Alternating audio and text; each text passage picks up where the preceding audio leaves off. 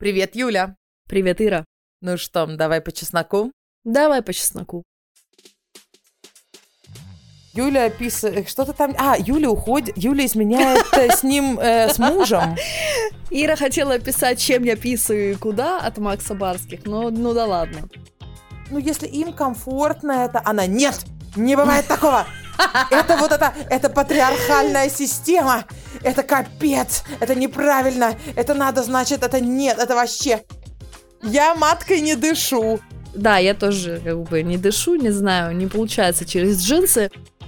Всем привет! Мы Ира и Юля. Мы в Стокгольме. И мы приветствуем вас на нашей виртуальной кухне, где мы обсуждаем абсолютно любые вопросы, проблемы, наши переживания, которые можно обсудить только с близкой подругой и с десятью тысячами наших слушателей. Которые тоже наши близкие подруги. И друзья. Да, и друзья, конечно же. Юля это я. Кроме ведения подкаста, я еще и стилист. И немножко неправильный стилист, который отговаривает своих клиентов от покупки лишней одежды. А также я топлю за экологичность и осознанное потребление. И веду YouTube про стиль. Заходите. Ну, а этот голос принадлежит Ире, точнее мне.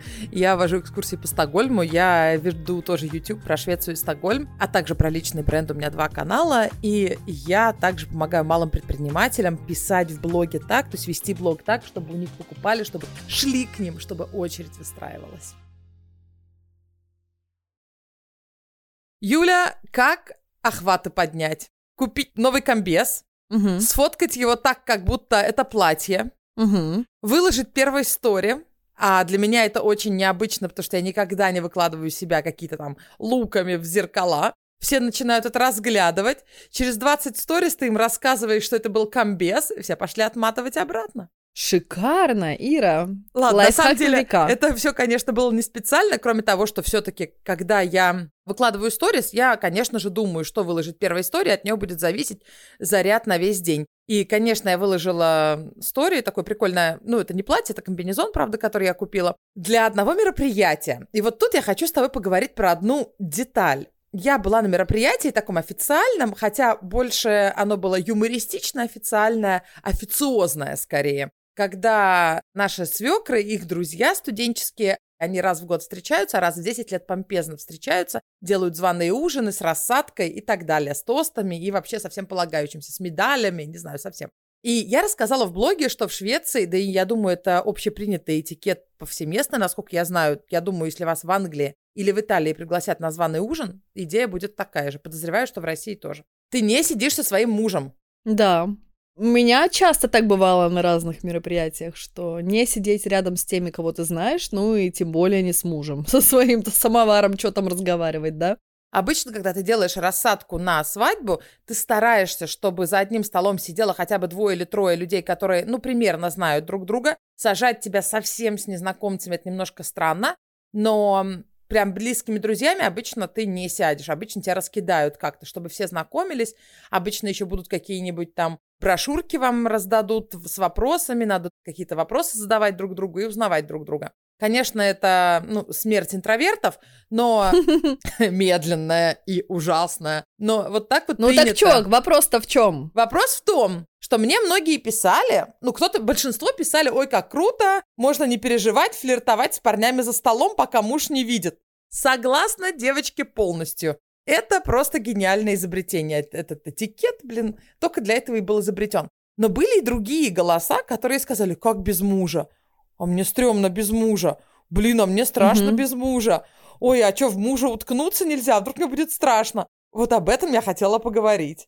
Окей. Я почему-то подумала, что ты будешь обсуждать что-то связанное с этим комбинезоном опять. Ну, ладно, неожиданная тема, неожиданная. Нет, с комбинезона я просто сказала, как поднять охваты комбинезоном. Мы были на мероприятии. Юля, ты помнишь, у нас кухня, на кухне Я, кстати, можно... подумала, что это платье. Я не поняла, что это комбинезон. Может быть, я пропустила первую сторис, может быть, я хвостик твоих сторис урвала, и я видела тебя там в платье. Но это, оказывается, был комбез, ясно. Я не знаю, почему кому-то может быть страшно без мужа. Возможно, они плохо говорят на шведском или на английском, если они живут в другой стране. Мне было бы по кайфу пообщаться с другими людьми. Да и вообще, не знаю, тогда он там со своим столом познакомится, я со своим столом познакомлюсь, потом мы все вместе перезнакомимся и будем весело есть и пить и танцевать на этой свадьбе. Я вот думаю, если бы меня посадили в компанию каких-нибудь турков, каких-нибудь, да, это просто группа языковая, которую я вообще не знаю. И, допустим, никто не говорит на английском. Ну как, ну, ну, блин, ну общались бы телефонами О боже, как-то. компания турков, моя мечта, ну. Наверняка, да. Я в детстве, ну не в детстве, а в подростковом возрасте какие-то турецкие сериалы любила, кстати. Но неважно. Короче, язык, который я не знаю. Вот никто не говорит ни на каком, и они меня не понимают, я их не понимаю. Да ладно, ну еда-то есть. Сидишь спокойно, ешь, думаешь о своем. У меня вообще с этим проблем нету. Сидеть и думать о своем. Вот интроверты говорят, это ужасно, это страшно. Да, но ты же не обязан общаться. Отвечай yes, yes, и посмотри в тарелку. К тому же это, в принципе, и выйдет турецкий сериал. Ты можешь смотреть в тарелку, потом смотреть на них – Пауза. Длинная, длинная, напряженная пауза. И вот уже прошла половина первой серии. На этом все сериалы и строятся. Ты что? Кстати, на этом э, званом ужине мы сочиняли лимерики. Лимерики, может, вы знаете, да, это такие стихотворения. Конкурс был. Там 10 столов было, за каждым человек по 8. И надо было выбрать место рождения одного из этих людей, ну, допустим, там кто-то из Стокгольма, кто-то там из Осло, допустим, ты берешь один кто-то город. Кто-то из Орехова, Борисова. Да, кто-то из Москвы. Берешь один город из тех, кто представлен за столом, и пишешь лимерик про человека из этого города, не обязательно про конкретно этого. Например, у тебя сидит там бабушка из Осло, а ты можешь написать «пацан из Осло, поймал много рыбы», ну как там лимерики, они обычно «девушка из Дублина пришла» и так далее. Из Москвы я была одна, мой стол просто описался кипятком от счастья, потому что Москва — это козырный город, мы победим, конечно, в конкурс. Мы написали лимерик про мальчика из Москвы, который очень хотел бы понюхать сирень, но он сидит в бункере, и он это сделать не может. Окей. И мы выиграли, Юля, мы выиграли. И им было нормально про это шутить вообще всем Вообще абсолютно нормально шутить про мальчика. Ну, как бы мы ну, что шутить? Он, да, да, мы пошутили, да. То есть мы написали лимерик про Путина, и мы выиграли, да. Мы его не указывали, мы просто сказали, что злой мальчик в бункере. Хотел бы сирень понюхать, да не может. Я переведу его как-нибудь, наверное, и получу Нобелевскую премию. Точно. Интересно только в какой категории? В литературе или в мире? А, ну точно не в мире, к сожалению, это только подливает масло во все огни, поэтому вряд ли мира. Но литература, конечно, по литературе, конечно, это же такая ценность литературная в этом, блин. Еще какая. Ребят, пишите нам в комментариях под постом, как вам с таким этикетом вообще живется. Мы сейчас не про лимерики политические, а про сидеть с мужем или не с мужем. И если вы интроверт, и если вы привыкли сидеть рядом с мужем, Почему? Попытайтесь подумать, почему вам некомфортно это не делать, хотя вас никто не заставляет разговаривать, вы можете просто сидеть и быть. Ну, просто быть. Вот мне очень да. интересно это, да. Напишите.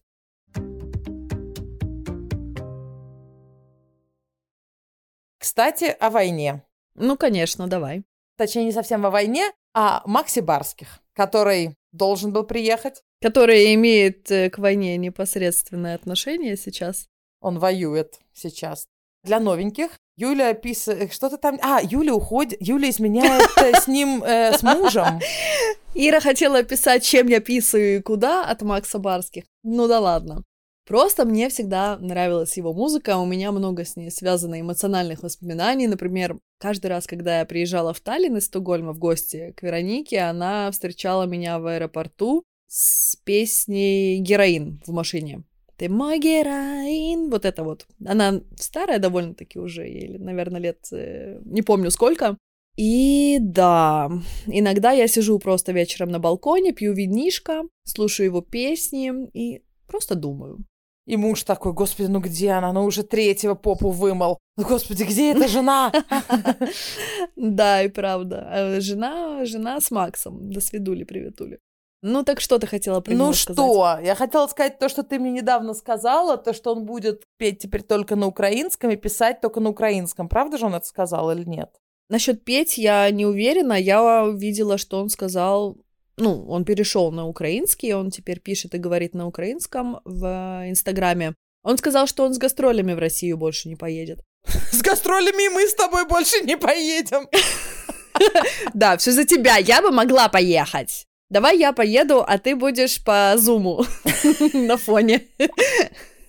Давай так сделаем. Давай просто в Киев поедем, блин, пока власть не Или сменится. на какую-нибудь нейтральную территорию. Ира, в Стокгольме можно сделать встречу с подписчиками, Юля, в говоря. Таллине. Я думаю, да, мы в Таллине, Таллине с тобой очень круто Таллине. сделаем. Я тебе вообще хотела предложить осенью в Таллин поехать. Как ты на это смотришь? Отлично смотрю, прекрасно. Давай так сделаем. Я вообще, да, вот, все, забито, девочки забиты. Класс. Девочки, приходите, да. Мальчики тоже, мальчиков в первый ряд. Да, да. Короче, сбилась я с Макса. Ну так вот, он должен был приехать в Стокгольм, и у меня были билеты уже с 2019 года. Но там то пандемия, то война, и так он никак и не доедет. И, ну, конечно же, теперь он не приехал, потому что он поступил в войска. И у меня спрашивали, кстати, под постом, когда мы интересовались, на какую тему поговорить, там кто-то спросил, что «Юля, как ты относишься к поведению Макса?» Я никак к нему не отношусь потому что я думаю, что в положении, в котором он сейчас находится, человека, который оказался в эпицентре военных событий, он может вести себя как угодно. И я буду на это смотреть, ну, типа, я все пойму. А какое поведение? Ну, он довольно резко высказывался, он там срался с русскими поп-артистами. Тимати обещал там ему начистить рожу, если встретит э, в темном переулке, ну, типа того. Он там еще что-то Тимати ответил. В общем, там была большая перепалка, я не сильно следила, и, ну, он резко высказывался. И я хотела сказать, что я понимаю его реакцию, его слова, и я не осуждаю. И буду, конечно, продолжать слушать его музыку. Надеюсь, что это не последние песни на русском языке, но у меня есть и любимые на украинском. Например, песня «Небо», моя любимая, она на украинском. Но мы все нормально как-то Океан Эльзу слушали всю жизнь. Mm, и да. будем Макса Барских на украинском слушать. Абсолютно нормально. Ну, единственное, конечно, подпевать, когда ты прям супер хорошо понимаешь слова, это, наверное, прикольнее на концертах, но, ну, как бы, это не, не суть. Главное, чтобы с ним было все хорошо, чтобы он там отвоевал и вернулся к нам не знаю, нормально пели под пластинки в 90-е годы какого-нибудь там Элтона Джона, понимая, знаешь, каждое третье слово. О, боже, да. И казалось абсолютно нормальным. А тут, блин, украинский, понимаешь, ну, уверенно половину. Нормально. Особенно припевы, там всегда понимаешь все. Прикол еще знаешь какой? Я, по-моему, говорила это мы с сестрой с двоюродной. Раньше разбирали песни Бритни Спирс. У нас был магнитофон такой пластмассовый, желтый, и кассета Бритни Спирс «Baby One More Time». Мы ее слушали и записывали слова из песни, точнее, больше она записывала, и я потом тоже их с ней вместе учила, и как-то я нашла этот текст, господи, как смешно потому что мы там половину слов как-то по-другому вообще написали, и какие-то предложения там значат вообще не то, что на самом деле в песне. Ну, как услышали, так и пели, чё, нормально. А ты помнишь ее? Кого? Песню. Я думаю, можно Песню? спеть подписчикам, нашим слушателям. Давайте не будем, а то все сразу же выключат. Кстати, Бритни Спирс беременная, ты знала? My loneliness is killing me. Нет, не знала. Я знала, что ее оправдали, то есть ее отпустили. Да, ее отпустили, она сразу залетела, вышла замуж, молодец, короче, сразу оторвалась. I must confess, I still Вот так будешь в Таллине петь. Точно. Да. Give ну, в общем, я...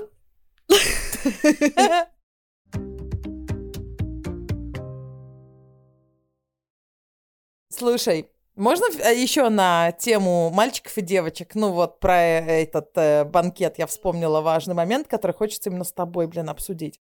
Короче, на таких банкетах вот с друзьями свекров присутствует два моих друга обычно, которые, оказалось, дети друзей моих свекров, которых я знала до того, как я встретила Юхана. Так, понимаешь? Так, еще раз. Еще раз, слушай, короче, давайте так.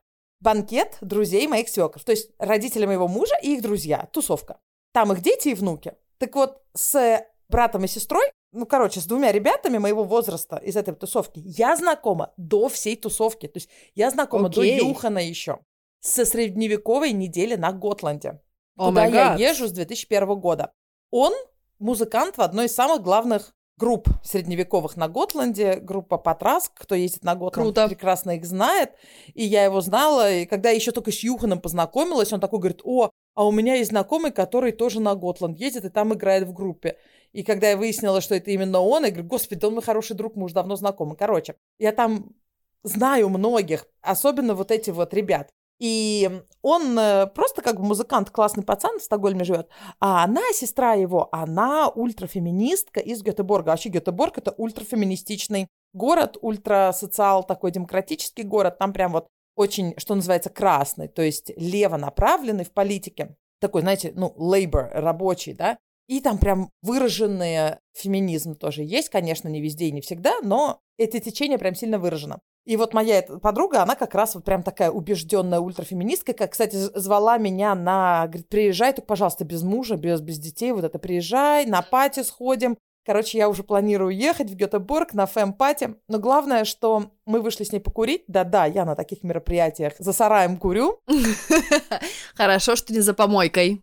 Я себя чувствую так хорошо с людьми, которые я вообще очень люблю. Ультрафеминисток? Ультрафеминисток особенно, на самом деле, очень люблю. Это люди, которые делают важное дело и которыми я не осмеливаюсь быть сама. Боюсь осуждения, боюсь того, боюсь всего, хотя я полностью поддерживаю их идею. Мне очень нравится общаться с людьми, которые очень не похожи на меня. Просто кардинально не похожи. Помню, например, когда я первый раз попала в гости к нашей Вике, вот которая дизайнер, я была жутко поражена фантастическим порядком и организованностью и какой-то системой во всем, потому что у меня по тем временам никакой системы не было, у меня то ли один ребенок был, то ли вообще еще не было. И для меня вот это все планирование, какие-то, блин, постит бумажки, какие-то календари, расписание, системы по тому, где разложена одежда. Я была далека от этого, как от космоса. И мне было так освежающе общаться с человеком, который вообще по-другому мыслит и вообще от другого кайфует. Это прям как будто ты немножко подглядываешь кому-то в голову, поэтому я тебя понимаю. Так, я, кажется, далеко зашла, но у меня главная мысль вот какая была. Она такая, пока мы с ней курили за сараем, она говорит, ты видела вообще, что происходит у, ну давай назовем их Петя и Маша. Я не хочу их шведские угу. имена говорить, потому что мой муж да. на втором этаже поймет, что я обсуждаю его друзей. Они шведы, значит, и она говорит, ты видела, что у Пети с Машей? Ты вообще понимаешь, что Петя сидит весь вечер за столом и кайфует, а Маша бегает с детьми? Подгузник поменять Маша, накормить Маша, бегать между столами с двухлеткой Маша, укладывать тоже, блядь, Маша пошла. Как это вообще возможно? Я такая говорю, да, ну, ну если им комфортно это, она, нет, не бывает такого. Это вот это, это патриархальная система. Это капец. Это неправильно. Это надо, значит, это нет. Это вообще. Короче, и я понимаю, что она права. А ты уверена? Абсолютно. А можно я э, аргумент против тебе скажу? Давай. Я тут на днях слушала интервью э, Сати и Ксении Собчак. Ты знаешь, кто это такой? Сатья. Нет, но я знаю, кто такая Ксения и кто такая Собчак, что это два разных человека, и не муж и жена. Ой, боже мой, да. На самом деле я даже слушала не само интервью, а психологический разбор этого интервью, сделанный ну, другим э, блогером, ютубером, э, клиническим психологом. И она там разбирала этого Сатью. Это известный в интернете приверженец патриархальной системы, культуры, и он всячески там проводит лекции, агитирует, я так понимаю, людей на это. Ну, вот все вот это веды, вот женская энергия, мужская энергия, вот это вот все. Ну, поэтому я его и не знаю, Юля. Я маткой не дышу. Да, я тоже как бы не дышу, не знаю, не получается через джинсы. Но я знала, что есть какой-то такой чувак, и тоже у Собчак я не стала это интервью смотреть, потому что мне было неинтересно, но мне интересна вот эта психологиня, которая разбирала, поэтому я послушала. И Ксения, соответственно, все интервью пыталась его прогнуть под то, что патриархат — это говно, это ужасно, это ограничивает женщин, это, ну, в общем, нужно все, что было по-партнерски, по-равному. Шведская система, одним словом. А он, не то чтобы он ее разубеждал, его тезис сводился к тому, что если людям в этих отношениях комфортно, то кто ты такая, чтобы приходить и говорить, что патриархат это фигня. Вот мне так хорошо, моей жене так хорошо, что я за нее беру ответственность, и каким-то там еще другим женщинам тоже так хорошо, и мужчинам. Давайте, типа, разрешим всем жить так, как они хотят, и если им вот нравится чтобы мужчина брал ответственность за их финансы, за их жизнь, еще там за что-то, за что-то, а она вот за детьми побегает. Может быть, им классно. Почему вот мы осуждаем? Почему ты, Ксения, это осуждаешь? И несмотря на то, что я изначально была очень негативно настроена, типа, он сейчас сядет, будет затирать про то, что женщины место на кухне, вот что-то типа того. Но в целом я такая думаю, хм, ну и правда. Ну если им реально так нравится, какая разница? Слушай, вот если подумать о глобальном вопросе, я скорее посерединке где-то, потому что, с одной стороны, ты... Что значит всем нравится? Всем нравится, потому что так привыкли. А крепостным легче. Зачем им быть предпринимателями? Вот бывают же хорошие кулаки, у которых Ну, блин, Ира, ну ты не можешь сравнивать жизнь домохозяйки и крепостного. Могу. Почему? Многим женщинам нравится быть домохозяйками. Я уверена, многим крепостным нравилось быть крепостными. Хорошими крепостными, не которых бьют, не которых что-то, а которые просто под крылом барина. Ну тогда ты должна разделять, не просто говорить крепостные и рабы, а вот реально нормально, хорошо живущий крепостной, за которого все решают и... Да, но это же не делает крепостную классно. систему правильной, нет. Но люди же все разные, люди не все хотят что-то решать. Я понимаю, но все равно можно сделать равноправную систему, где ты не должен решать. Ну ладно, неважно, вот я не согласна с этой системой. С другой стороны, насаживать всем демократию и равноправие во всем мире, это тоже неправильно, потому что не все к ней готовы. Из-за этого вон, блин, сколько Америка напотрошила, блин, жизни, пока она насаживала демократию во всех этих странах. Да. Знаешь, где насаживала? Ты не можешь прийти в Иран и сказать, все, женщинам не надо покрывать голову, потому что из-за этого погибнет очень много людей прямо на месте. Мой муж, кстати, с этим не согласен. Он считает, что надо. Насаждать. Да, это единственная правда, это когда равноправие у всех. Я так не считаю. Но в данном случае на нашей вечеринке Поверь мне, она бегала, вся взмыленная, у нее радости никакой не было, а он сидел прям так-то откинувшись на стуле, смеялся громко. Ну, блин, это было настолько, вот правда, понимаешь, настолько как-то странно. Я это могла бы объяснить только одним, если они договорились, если они по очереди. Вот он сказал, что, ну, это вечеринка моих родителей, это мои, как бы, ну, ну, я, например, тоже пошла именно я детей укладывать в тот вечер, потому что это вечеринка его родителей, моего мужа родителей. И он лучше этих людей знает, уже 40 лет их знает, понимаешь, а я только 10. Поэтому пусть он потусит лишний там час с ними. Но это ты видишь, как все остальные пары поровну бегают, а именно у них только она взмыленная. И это правда очень бросалось в глаза.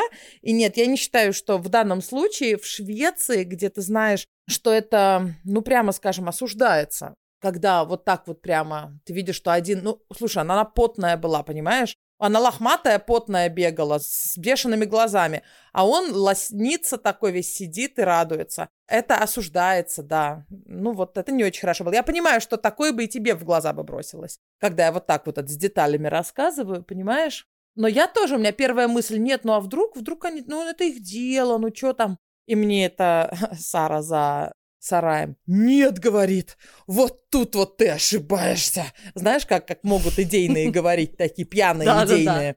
Пьяные идейные с сигаретой в зубах. Да, да, именно, представили, да, все представили. А, кстати, у них такие красивые золотые сережки были, что я их тоже уже заказал. Скоро буду блистать. Подожди про сережки, давай про патриархат обратно. Ну, слушай, Юля, у нас весь подкаст такой. Говорим про патриархат, такой, да, перепрыгиваем да. на сережки, это нормально.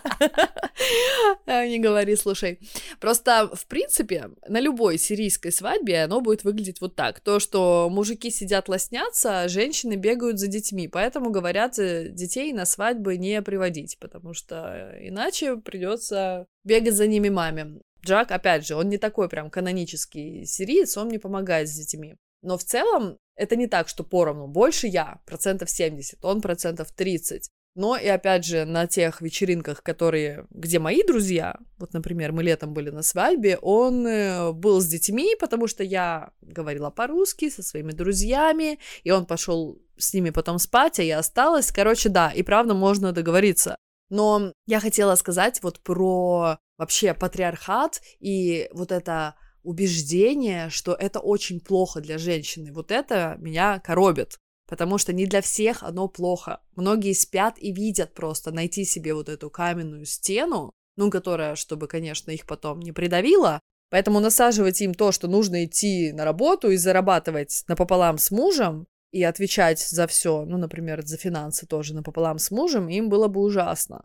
Поэтому не надо как бы насильно освобождать никого. Пусть все сами решают. Пусть они живут так, как они хотят. Давайте разрешим людям жить так, как они хотят. Вот как они. Они разрешат нам жить так, как мы хотим. Не будем никого насильно освобождать. Надо это сказать мальчику, который да, сирень хочет понюхать. Да, вот. Не надо освобождать. Попросят освободить. Придет женщина, скажет, блин, девки, видали? Мой Таборов там сидит, лоснится, вообще обурел. И тогда, чтобы они пошли и сказали, слушай, ты, Петя, давай-ка ты встанешь. Что-то как-то уже зашкварно то, что Маша-то твоя там вся в мыле. Я думаю, что это было бы совершенно ок, если бы шведки подошли к шведу и так сказали. Я думаю, она ему потом вставила. Я этого не увидела, потому что я пошла спать. Они знают друг друга с младенчества. Жаль. Она его нянчила. Там вообще очень классная Ох, компания. Тем более. Он на три года младше, и она первый ребенок, который в этой компании родился. И девочки, они там были на 3-4 года старше мальчиков, вот, они за ними, ну, как бы присматривали все время. Потом говорит, я тебя вырастила, как я тебя и убью. Да. Я тебя и распну за то, что ты жену заставляешь тут носиться в мыле. Мой, кстати, Юхан, он в этой, как раз вот в этой волне мальчиков, и с этим, как его Петя, Ваня назвала, который вот лоснится. Петя, Петя, да, Петя, да. Там разница, знаешь, три месяца у них. Знаешь, что насчет патриархата? Тут, э, конечно, двоякое. С одной стороны, я просто не понимаю, зачем делить на женщин и мужчин. Пусть каждый просто решает. Ведь есть же мужчины, которые хотят за каменной стеной быть. Но мы часто просто делим на женщин и мужчин, когда речь не идет о деторождении, а ты знаешь, э, интересная очень вещь. Вот, в принципе, да, я всегда тоже была двумя руками за, что, конечно, у женщин должна быть возможность быть шахтером, трактористом, пожарником, кем угодно. Кстати, у нас теперь э, дети в садике говорят не пожарник, а пожарный человек. Ну, типа, не брандманнен, а бранд... Бранд-солдат, да. они говорят, да. Да-да-да. Но один раз я услышала интервью, где обсуждали одно исследование, которая, кстати, проводилась в скандинавских странах. По-моему, даже там Швеция главная фигурировала. Какие профессии выбирают мужчины и женщины? И выяснилось, что женщины, которым абсолютно свободно развязаны руки быть кем угодно, пожарным солдатом, кем угодно вообще, они больше выбирают те профессии, которые свойственны, ну, в мире как бы, женщинам. То есть, которые завязаны на заботе о других людях. Например, вот медсестры, да, у нас есть и медбратья. Но в основном медсестры женщины, они туда как бы идут. А инженеры в основном мужчины, хотя никто не запрещает женщине быть инженером. И вывод этого исследования был такой, что когда ты даешь людям свободно выбирать, они все равно выбирают по своим как бы генетическим предпосылкам. А генетические предпосылки гласят, что женщина, она больше caretaker, а мужчина это provider, то есть заботящийся и добытчик. Сейчас инфаркт у половины слушательниц. Ну, я рассказываю, я рассказываю результаты этого исследования. Меня они очень удивили. Я думала, вот сейчас, вот сейчас они увидят, что в Скандинавии-то там все как э, должно быть. А нет. Проблема в том, что никакого свободного выбора у нас нету. Почему нету? Элементарно. Мы основываем наш выбор на том, что мы знаем о мире, о бабушках, о наших матерях. То, кем работали. Мы все еще идем по старым рельсам. Сейчас чуть-чуть больше, но мы все еще, если ты видишь в основном воспитательниц, ты выросла с воспитательницами женщинами в основном, то у тебя складывается мир такой, что воспитательница – это женская работа. Если бы вдруг, ну, сделать эксперимент такой, 20 лет работают, пусть будут только мужчины воспитателями работать, поверь мне, мальчики вдруг станут кертейкерами. Никакого свободного выбора, то есть, конечно, он есть больше, чем был раньше, но он не свободный все еще. То есть ты считаешь, что стереотипы все еще имеют над нами большую власть, даже в Скандинавии? Конечно, если мальчик будет работать э, воспитателем, это здорово, У это нас меньше много осуждается. воспитателей в садике, кстати говоря, даже 18-летние парни. У нас тоже, кстати, да, именно молодые часто идут, кстати, в свой же садик потом работать, до университета и так далее, да. Оно здесь есть, но это сколько? Ну, даже не 10% выбор, он все еще не свободный, к сожалению. Иначе бы не было вот этих квот в университетах технологий, не было бы квот во всяких там хайпер-айлендах, ну, во всяких школах, куда идут женщины. Ну, например, просто пример генетически. Почему бухгалтеров больше женщин, а айтишников больше мужчин? Хотя это абсолютно одинаковая профессия, цифры и там, и там. Потому что платят меньше бухгалтерам, потому что так принято, потому что давно уже бухгалтеры чаще... Ну, короче, это а, меня это вот, вот тут, вот тут, Нет, вот тут я, я становлюсь. Не считаю. Ты не можешь сравнивать бухгалтерию и написание кода. Бухгалтерия — это то, что как бы произошло уже, а программирование, код — это то, что будет. Но гены-то тут ни при чем. Ну, то есть я имею в виду там цифры и там, и там. Есть мужчины как бухгалтеры, женщины-айтишники. Но почему-то бухгалтеров сегодня больше женщин, потому что это менее оплачиваемая профессия. Я Окей. вот в эти моменты становлюсь ультрафеминисткой. Вот в эти моменты я прям чувствую, что это неправильно. Вот если бы сейчас здесь сидел Джак, потому что он считает, что сейчас в IT, наоборот, огромная волна женщин. Да-да-да. Ну, конечно же, квоты этому способствуют. Однозначно, сейчас больше женщин идет, это прям офигеть как радует, потому что программу мы пишем точно не, ну, пардон, э, членом.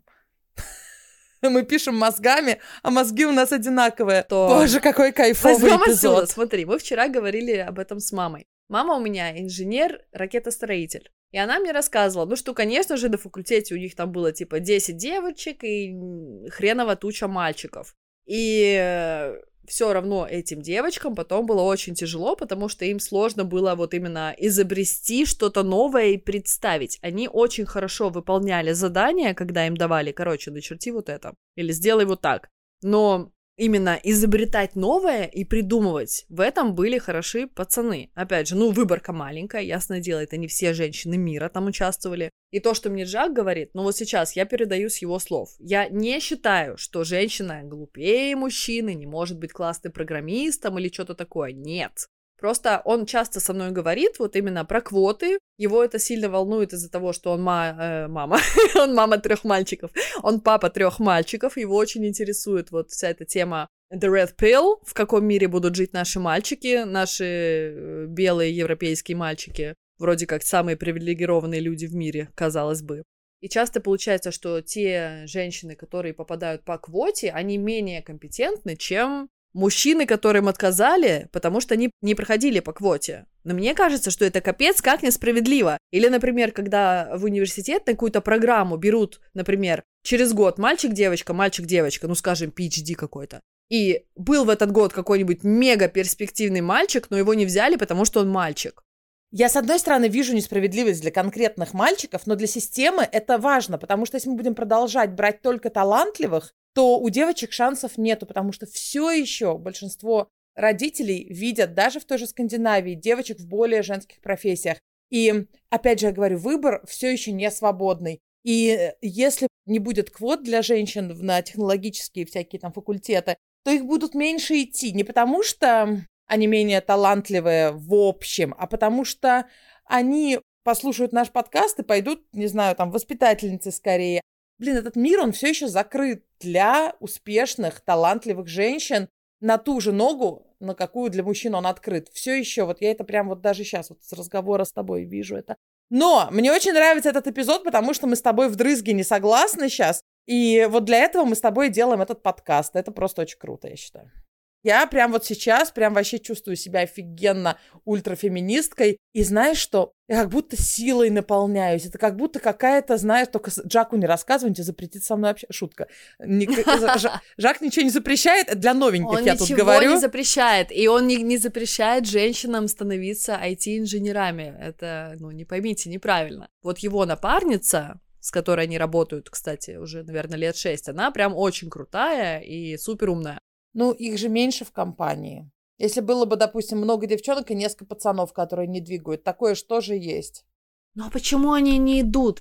Я просто не понимаю, а неужели, то есть женщины просто думают, что нет, я не пойду в инженеры, потому что это не женская профессия. А если у тебя реально к этому склонности, у тебя мозг так работает, ты же заметишь это в течение жизни, нет? Конечно, заметишь. Я не понимаю, почему. То есть я больше склонна верить в то, что люди следуют своему зову. Если мы живем в такой стране, как Скандинавия, где тебе реально все дороги открыты, женщина ты, мужчина, похрен кто. Да потому что мы все еще выбираем то, что мы запрограммированы выбирать обществом. Ну, например, я росла, я знала, что я буду мамой. Правда ли я хочу быть мамой? Ну, серьезно, я правда хочу быть мамой? Я не знаю. Я только сейчас задумываюсь об этом, и хорошо, что не задумывалась до этого, потому что иначе бы я, возможно, бы не родила. Ну ладно, быть матерью это что-то, что еще и природа в нас правда заложила, иначе вообще бы человечество бы сдохло. Короче, я хочу подытожить тем, что если женщина чувствует в себе зачатки, задатки, зов быть кем-то, кто обществом обычно расценивается как мужская профессия, то, блин, флаг только в руки. Но я не очень хорошо отношусь вот именно к квотированию. Но я понимаю тоже, о чем ты говоришь, что вот типа, да, нужно дать дорогу девчонкам, но отодвигать как бы талантливых пацанов, мне вот в этом месте у меня как бы... Я тебя понимаю, ты знаешь, как вот сейчас во все фильмы в Голливуде обязательно нужно гея, обязательно нужно цветного человека, обязательно нужно это, и иногда это кажется таким уже выкаканным, и знаешь, они могут выбрать, например, цветного актера, потому что нам нужна квота цветного актера, и отказать талантливающему белому актеру, например. И с одной стороны кажется, что это нечестно, а с другой стороны столько лет, столько веков была дискриминация, что нам еще столько лет, веков, скорее всего, нужно эти квоты иметь, чтобы хоть как-то выровнять общество, там, гендер, это все, чтобы хоть как-то выровнять. Мы вообще далеки от этого. Чтобы в кино отражать более-менее нормальные расстановки. Потому что если не делать квоты, то опять все фильмы, блин, будут цисгендерные, белые и так далее. Ну, как и было, как мы с тобой обсуждали, секс в большом городе. То есть, если не делать квоты, оно само обратно скатится, к сожалению. Думаешь? В, очень абсолютно уверена. Слушай, а вот э, у меня просто такой вопрос возник. Смотри, а что если бы ты знала, что тебя взяли на какую-то роль только потому, что ты белая? Или, например, тебя бы взяли на работу только потому, что ты женщина, и тебе было окей? Меня в университет взяли только потому, что я израильтянка. Они даже не посмотрели на мой диплом в Лунд. Ну как, наверное, посмотрели, но она чуть-чуть проходит. Мне потом рассказала женщина, которая в приемной комиссии работает, что у них квоты. У них была квота на 4 ученика из э, Middle East, то есть Ближний Восток. Подала, значит, несколько турков, сирийцев, чего-то еще. И они взяли, значит, взяли двух турков и сирийцев. И когда увидели израильтянку, а я была одна, они меня продвинули первой. Ну, то есть они меня продвинули обязательно. Там, может, какой-нибудь талантливый сириец был вместо меня мог пройти чтобы себя совсем не задвигать, я скажу, что у меня очень хороший аттестат был, но они не сильно на него смотрели. Потому что, о, классно, израильтяне на то... Нам Ближний Восток нужен, да. Одних мусульман, конечно, не прикольно брать, когда вот у нас израильтянка подает. Давайте возьмем израильтянку. Это не прикольно, когда я это узнала. Честно. Я думала, я по своему таланту прошла. Я просто понимаю, для чего нужны эти квоты. Мы не придумали еще лучшие системы для того, чтобы долгосрочно улучшить, перемешать, сделать более равным и более прозрачным этот мир, к сожалению. Но конкретно на каком-то человеке это может споткнуться, и он может не получить работу только потому, что он мужчина. Или только потому, что она, там, не знаю, не из той страны, или только потому, что она определенного цвета, или он. Я понимаю, что это обратная дискриминация, я это все вижу, но я, у меня нет другого решения, потому что просто не делать квоты — это автоматом обратно скатываться туда, откуда мы начали. Ну вот смотри, а там квоты которые как бы не показывают твоего лица. Например, где есть у тебя какой-то определенный номер, ты, скажем, сдаешь экзамен, и самых клевых взяли. Ты не видишь, какой у них цвет кожи. Да, но тогда, например, если вы в университет технологически будем брать чисто вслепую, мужчин будет больше, потому что женщины туда все еще меньше идут, потому что родители реже туда ходили, у них меньше ролевых моделей, они реже туда идут. Так вот, чтобы уравнять это, потому что, ну, реально инженером не надо быть мужчиной для того, чтобы быть инженером. Чтобы вот, вот эти профессии уравнять, которые не от физической силы зависят, да, а от мозгов, нужны пока что квоты, чтобы, ну, блин, я не вижу другого решения. Угу, понятно. Ой, Юля, да, я знаю, что Джак со мной часто не согласен. Зато я знаю, что я как будто бы нахожу себя. Я не могу это объяснить. Я феминистка, само собой, но я, мне кажется, латентная ультрафеминистка, понимаешь? Латентная ультрафеминистка, Ирочка. Ну ты же можешь быть ультрафеминисткой, тебе никто не запрещает. Да, Там да. нет квоты. Нет, блин, а вот нет, понимаешь? Мне кажется, что в душе я с небритыми подмышками, да, лезу на баррикаду какую-то. И что я там делаю, Юль, что там феминисткам надо делать? Ну как что, орешь, э, уберите этих всех э, Мужланов, белых да, европейских мужлана, мужчин, да, да, да, да. задвиньте их. Я тебе честно признаюсь, что э, я была намного более ультрафеминистична до того, как я, во-первых, посмотрела этот фильм Red Pill, про который мы с тобой говорили, и до того, как я стала много думать о том, как вообще в нашем мире живется мальчиком. И не получается ли обратной дискриминации во многих вопросах сейчас, именно потому что мир идет в сторону радикального феминизма.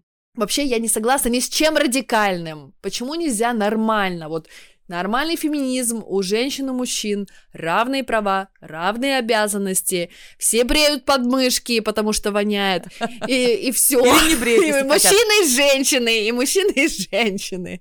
И знаешь что, кстати, я считаю, что радикальный феминизм это он по-шведски радикальный феминизм, а в России он просто феминизм называется, потому что в России просто слово феминизм, он достаточно радикальный, а в Швеции просто феминизм это как бы все, твой муж в том числе. Он тебя, может, не называет так и не знает, что это он, но ты ему не говори, а то на меня обидится, но для кого-то это обзывательство. Да, блин, хватит тут этого моего мужа выставлять каким-то этим э, адептом патриархата. Он э, Я его только что назвала нормальный феминистом. человек, да-да-да.